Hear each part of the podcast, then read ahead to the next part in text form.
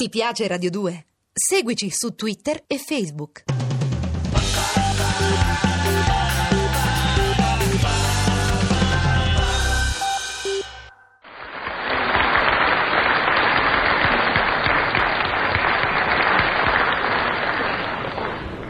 Puntualizziamo. Evviva le parole esatte, abbasso le frasi in serie. Dice, ma allora sei proprio irrecuperabile. Ma che lo devi difendere tu l'italiano? Che ti importa se lo ammazzano? Eh no, eh no, un momento. Dipende. Di quale italiano stiamo parlando?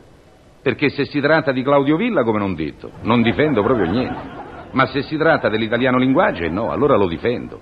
Precisione, ci vuole precisione, altrimenti continueremo a sentirci dire senta, dica la verità. A chi somiglia questo bambino? Ecco quel dica la verità che tradotto significa senta, lei che è un bugiardo matricolato e quando glielo chiede la madre dice che somiglia a lei, quando glielo chiede il padre dice che somiglia a lui, ma perché per una volta non si sforza e dice che è brutto? Puntualizziamo. Anche le frasi fatte vanno dette al momento giusto e nella cornice giusta, perché basta un niente a travisarle, a renderle double face, basta che ne so, una moglie brutta. Dottore, sono preoccupato per mia moglie, l'ha vista? Eh sì, l'ho vista. E allora? Eh, io la vedo brutta. E a me lo dice, io l'ho sposata per i soldi. Mentre con una moglie bella il discorso risulta assolutamente diverso. Dottore, ha visto mia moglie?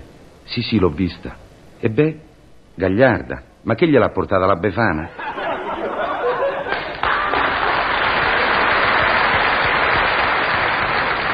È chiaro, in tutti e due i casi sarebbe bastato dire dottore, ha visitato mia moglie. Invece la pigrizia di non aggiungere un paio di parole ci porta agli equivoci. Come quando sposiamo. Ci limitiamo a dire sì e basta.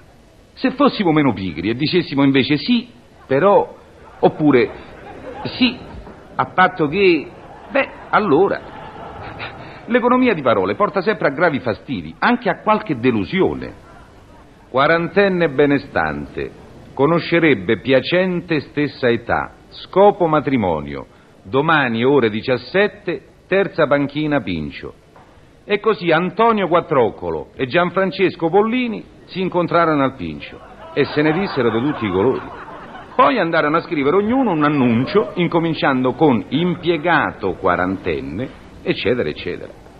Puntualizziamo.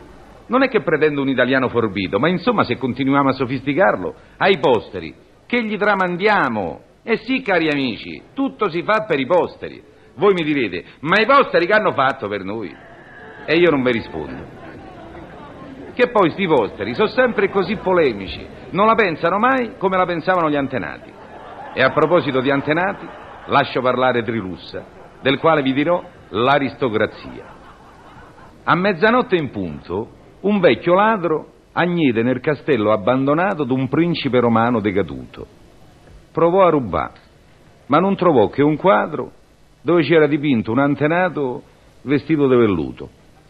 E sia per la paura, ossia che gli tremasse la cannella, gli parse di vedere che la figura cercava di staccarsi dalla tela e al tempo stesso intese la voce del pupazzo che gli chiese «Che fate bello?» L'aristocrazia. Dimmi la verità, come si porta? C'ha sempre i quattrini della volta, c'ha sempre la medesima arbagia. Gran migragna, eccellenza, rispose il ladro con riverenza. L'uomini stanno al verde e le signore incrociano la razza che è un piacere.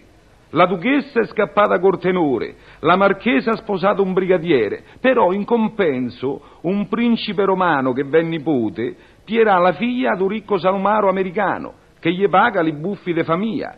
Così gli schiafferà tanto de stemma e tanto de corona sulle saraghe e sugli baccalà.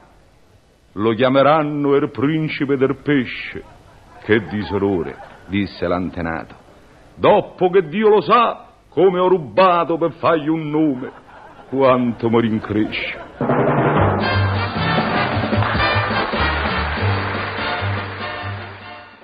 Ti piace Radio 2? Seguici su Twitter e Facebook.